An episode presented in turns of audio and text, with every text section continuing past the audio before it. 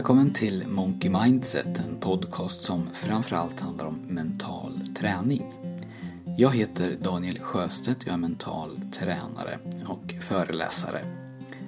Dagens podd tangerar förra veckans en aning, för idag så kommer jag att prata om att prioritera. Det finns en historia som jag tycker mycket om och den berättas i boken Essentialism som är skriven av Greg McKeon och som jag rekommenderar väldigt högt. Historien handlar om en man som hade en chefsposition på ett företag i Silicon Valley. Han hette Sam Elliott. Företaget som han arbetade på köptes upp och Sam Elliots arbetsuppgifter förändrades. Det blev fler möten, mer byråkrati och med alla nya åtaganden så upplevde han sin arbetssituation som att han nu bara gick från ett möte till ett annat. Att det knappt fanns tid att göra det som var hans egentliga arbetsuppgifter utan att det hela tiden kom saker emellan. Hans upplevda stress blev värre samtidigt som kvaliteten på det arbete som han utförde blev lidande.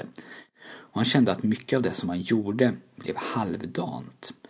Det fanns helt enkelt inte tid att göra allt som han blev ombedd att göra och samtidigt göra det bra.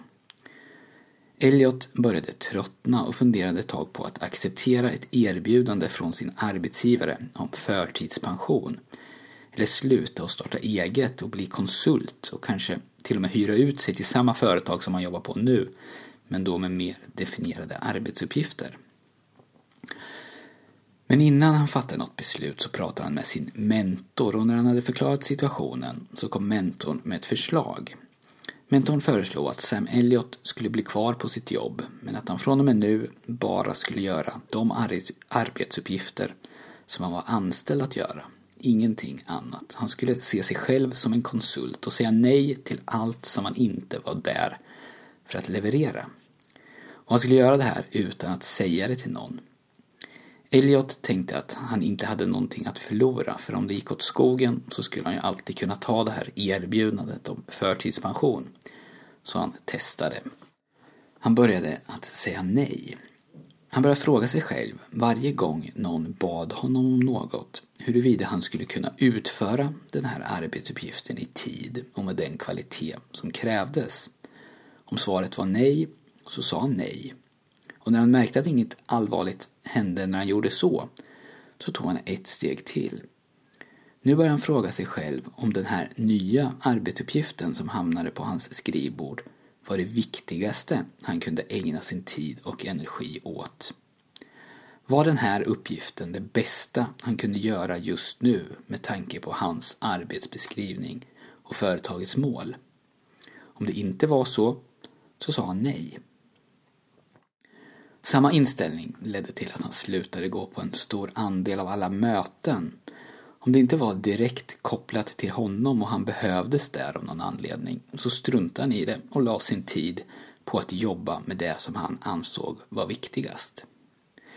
Det här ledde såklart till några undrande blickar och besvikna suckar från kollegor men efter ett tag så märkte Sam Elliot hur människor nu började respektera både honom och hans tid mer.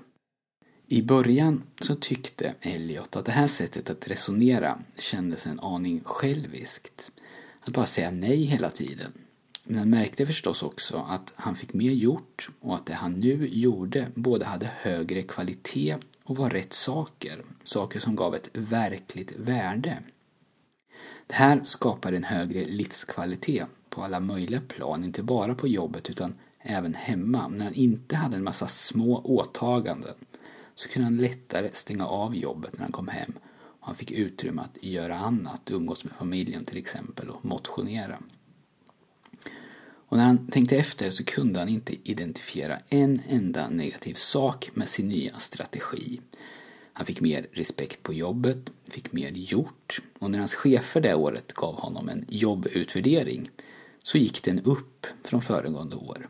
Och Sam Elliot fick en av de största bonusarna under sin karriär.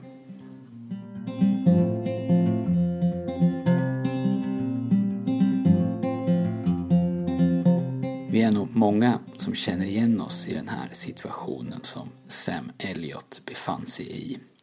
massor av saker att göra på jobbet, ingen riktig struktur i vad som ska prioriteras utan en oändlig rad bränder som vi upplever måste släckas. Om vi vill få något riktigt jobb gjort så jobbar vi hemifrån eller vi kanske åker in till jobbet några timmar före alla andra. För mig så är det framförallt två saker som jag upplever att Sam gjorde för att förändra sin situation till det bättre. För det första så började han att ifrågasätta det som han själv och andra uppfattade som måsten och du kan höra mer om det i förra avsnittet. Och när han gjort det så börjar han att prioritera. Jag tror att jag har sagt det i något annat sammanhang i en tidigare podd.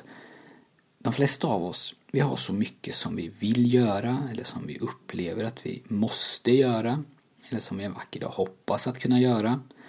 Så att någonstans görs det redan nu ett urval.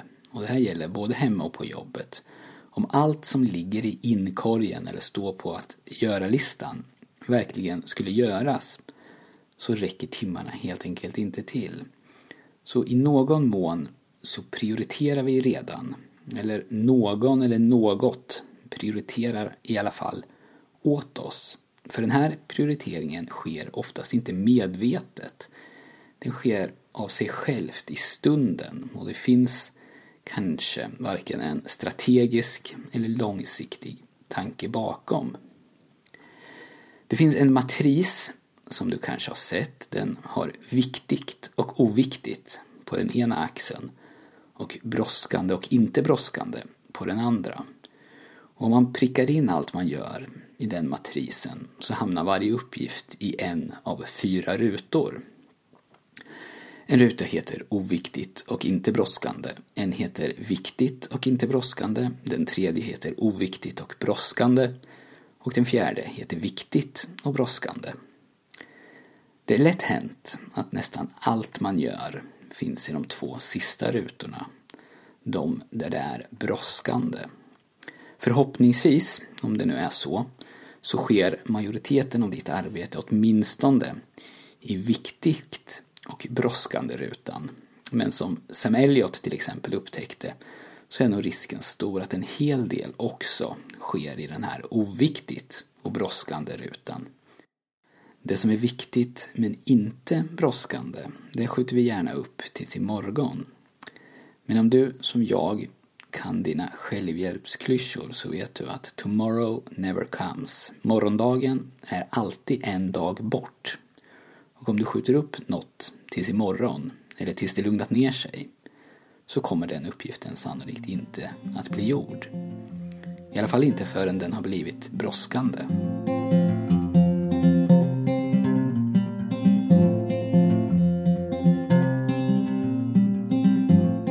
Och skälet till att vi kan fastna i den här rutan med saker som är brådskande men inte viktiga, det är att vi upplever saker som viktiga bara för att de råkar hända just precis nu. Slå upp valfri tidning och läs hur många politiska möten och avtal och annat som sker här och nu, som enligt artikelförfattaren eller den som presenterar det här avtalet är historiska. Och gå tillbaks och kolla sportsidorna till exempel från EM i fotboll eller OS i Rio och läs om alla historiska matcher, alla lopp eller tävlingar eller prestationer som var bäst någonsin. Kommer du ihåg någon av dem idag? För jag gör det inte, med något enstaka undantag. Trots att det bara var en månad sedan det här hände. När vi är mitt uppe i händelserna så är det svårt att hålla ett nyktert perspektiv. Då sveps vi gärna med. Det sker nu, alltså är det viktigt. Så därför prioriterar vi det. Vi ger det mycket större vikt än det egentligen förtjänar. Och till skillnad från det jag sa om imorgon, att tomorrow never comes, så är ju nuet evigt. Det är alltid nu. Oavsett när du kollar klockan eller vilket möte du kliver in på, så sker det just nu. Så hur gör vi då för att få bukt med det här? Jag ska ge några förslag på hur du kan skifta ditt mindset och på slutet så ska jag också ge dig en väldigt enkel men kraftfull övning.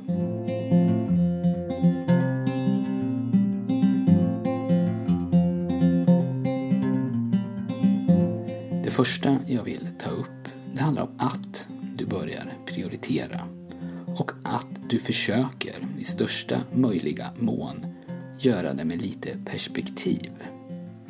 Att du inte tillåter dig själv att gång efter gång hamna i situationer där du bara gör sånt som är bråttom.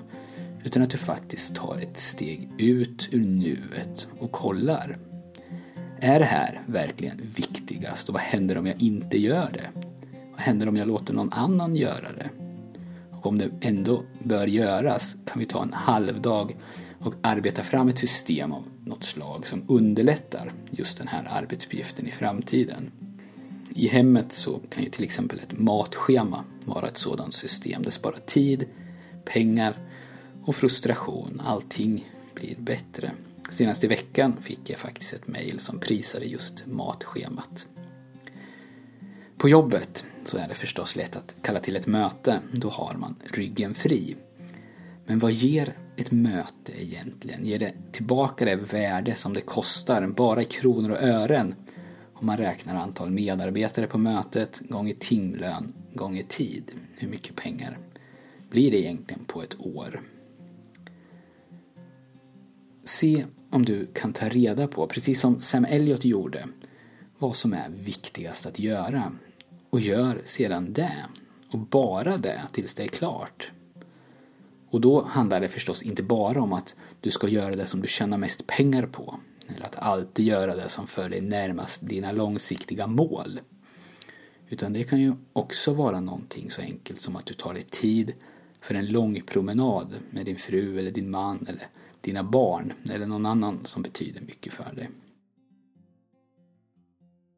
Och då kommer jag in på det andra som jag tänkte ta upp och det handlar om vad det innebär att prioritera. Bara göra det som är viktigt, tänker vi kanske spontant. Men det är ju så mycket som är viktigt, eller hur? Så det som lätt händer när man bestämmer sig för att börja prioritera annorlunda, det är att punkterna på den här att göra-listan bara byter plats med varandra. Så det är fortfarande lika många saker som man upplever behöver göras man känner sig fortfarande otillräcklig, hinner fortfarande inte med. Går fortfarande omkring med den här olustiga känslan i magen av att alltid vara efter. Men att prioritera, det handlar ju inte om, eller det handlar åtminstone inte bara om, i vilken ordning vi ska göra våra viktiga uppgifter. Det handlar minst lika mycket om vad du ska välja bort. Och du har tur om du bara kan välja bort sånt som du anser inte är viktigt eller sånt som du inte vill göra. Troligtvis kommer du att behöva välja bort sånt som faktiskt är viktigt och saker som du vill göra. Och du gör ju det här för att kunna göra det som är ännu viktigare, som är viktigast och för att skapa möjligheter och utrymme till att kunna göra det som du helst av allt vill göra. En elitidrottare kanske väljer bort kompisar och fester när hon är ung. Hon gör ju inte det här för att hon vill eller för att kompisar och fester inte betyder någonting. Tvärtom så betyder ju bägge de här sakerna väldigt mycket, kanske särskilt i en viss ålder. Men genom att hon prioriterar, prioriterar att bli bra på sin idrott, så inser hon att hon behöver välja bort sånt som är viktigt och sånt som hon egentligen vill göra för att få någonting som man ännu hellre vill ha.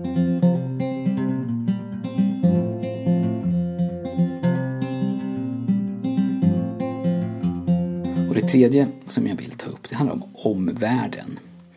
Det finns nämligen en risk att du kommer att ses som ett hot om du börjar prioritera hårt. Om du gör som Sam Elliot till exempel och slutar att gå på möten och börjar säga nej till en massa saker så kommer det utan tvekan att börja snackas. Det kommer börja snackas om att du försöker komma undan eller att du glider runt på en räkmacka. Och om du satsar hårt på att lyckas inom någonting, det kan vara sport, konst, dataspel eller vad som helst, och väljer bort sånt som de flesta andra inte väljer bort, så kommer det också att börja snackas. Det finns en väldigt bra reklamfilm. Jag vet inte om den går längre, men den handlar om alkohol. En chef pratar med sin medarbetare om alkohol. Och intrycket som man ska få det är att det handlar om att den här medarbetaren har problem med alkohol. Men efter ett tag så förstår man att problemet det är att de andra kollegorna provoceras av att den här personen inte dricker. Underligt nog så tenderar vi att känna oss hotade om någon väljer att leva sitt liv på ett annat sätt än vad vi gör. Jag vet inte riktigt varför det är så, men kanske så tolkar vi den här personens annorlunda livsval som kritik mot vårt eget livsval. Och jag ska inte analysera varför det är så, men det kan vara värt att ha i åtanke. För den här aspekten är inte oviktig och den gör det faktiskt ännu svårare att börja prioritera.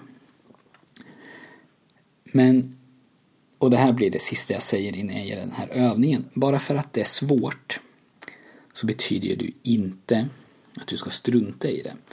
För jag skulle vilja säga att ju mer du prioriterar, ju fler saker och åtaganden som du väljer bort, desto mer kommer du att få gjort och desto mer tillfredsställelse kommer du att känna. Jag pratade om minimalism i ett tidigare avsnitt och jag ser mig själv som en minimalism och för mig så är det väldigt tydligt att det finns mer värde, mycket mer värde till och med, i att begränsa sig än vad det finns i motsatsen. Och nu till sist så kommer vi då till övningen. På engelska så kallas den för AAAC, AAAC. Och en svensk översättning skulle vara eh, UTVP. Och till den så behöver du papper och penna och lite tid. En halvtimme kanske räcker, men det kan ta längre tid om du gör den på fullt allvar. Och om man är en grupp på jobbet så kan det här lätt vara en eftermiddag. Och den här övningen görs i olika steg och det blir bäst om man gör den steg för steg. Alltså att man först lyssnar, pausar och gör steg ett innan man lyssnar på steg två. Och jag har tagit den här övningen från en webbsida som heter fizzle.co F-I-Z-Z-L-E.co Och jag tror att den från början kommer från Warren Buffett som är en av världens rikaste män. Han är en investerare.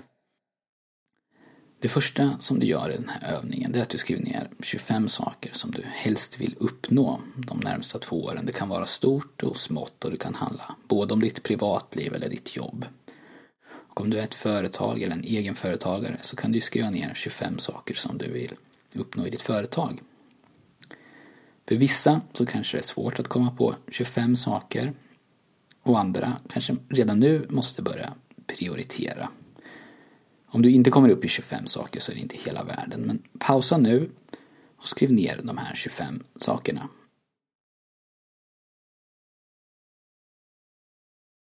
När du är klar med det här så ska du rangordna.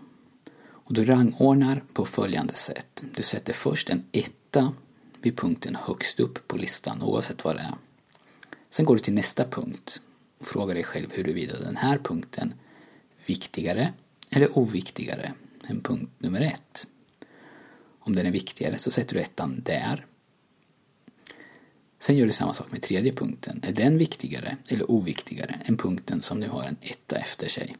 Om den är det så sätter du ettan där, annars låter du ettan vara kvar. Och sen går du igenom hela listan så och när du har fastställt vad som verkligen är nummer ett, alltså när du har jämfört den med alla andra punkter, så gör du samma sak med nummer två. Och du fortsätter så här tills du har kommit fram till vilka fem punkter som är viktigast för dig. Och så ringar du in dem. Skälet till att du jämför så här och inte bara tittar på listan och skriver siffrorna 1 till 5 efter de som känns bäst, det är ju att du verkligen ska tänka efter och om ni är flera så öppnar det upp för diskussion. Pausa nu och gör det här steget. När du nu har fem punkter som du har rankat som viktigast så har du då din AAAC-lista. Och AAAC, det står för Avoid at all cost. På svenska undvik till varje pris. Och tanken med den här listan, den här prioriteringen som du precis har gjort, det är att du ska undvika de andra 20 punkterna, de som du inte ringar in, till varje pris.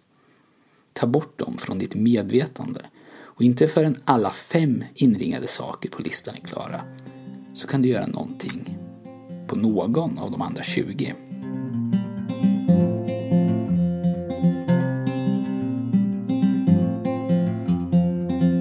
Det här det är hardcore prioritering.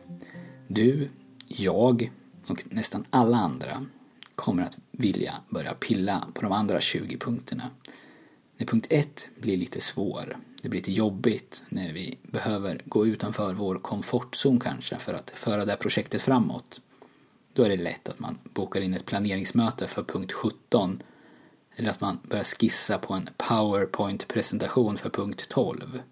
Och om två år så kommer vi då ha 25 startade projekt. Något av dem, eller några kanske, är nog klara, men inget har tagit riktig fart och inget är sådär magiskt bra som vi inbillade oss att det skulle vara när vi inledde det. Det finns förstås inga garantier, men om vi orkar hålla oss till den här undvik till varje prislistan så ökar i alla fall chansen att vi har fem klara projekt som vi kan känna oss stolta över om två år. Och något av dem kanske till och med blir framgångsrikt. Det var den här veckans podd. Jag hoppas att jag har väckt några tankar hos dig och du får gärna höra av dig med feedback, frågor och förslag på ämnen. Jag har några av era förslag på gång den närmsta tiden och du får också väldigt gärna lämna en recension på iTunes och stort tack till er som redan har gjort det. Om du vill så kan du få det du behöver för att komma igång med mental träning av mig och det kostar ingenting. Om du signar upp dig för mitt nyhetsbrev på www.monkeymindset.se så skickar jag dig de fyra ljudband med instruktioner som ingår i min app och appen heter Mental träning. Tack så mycket för att du har lyssnat och vi hörs snart igen.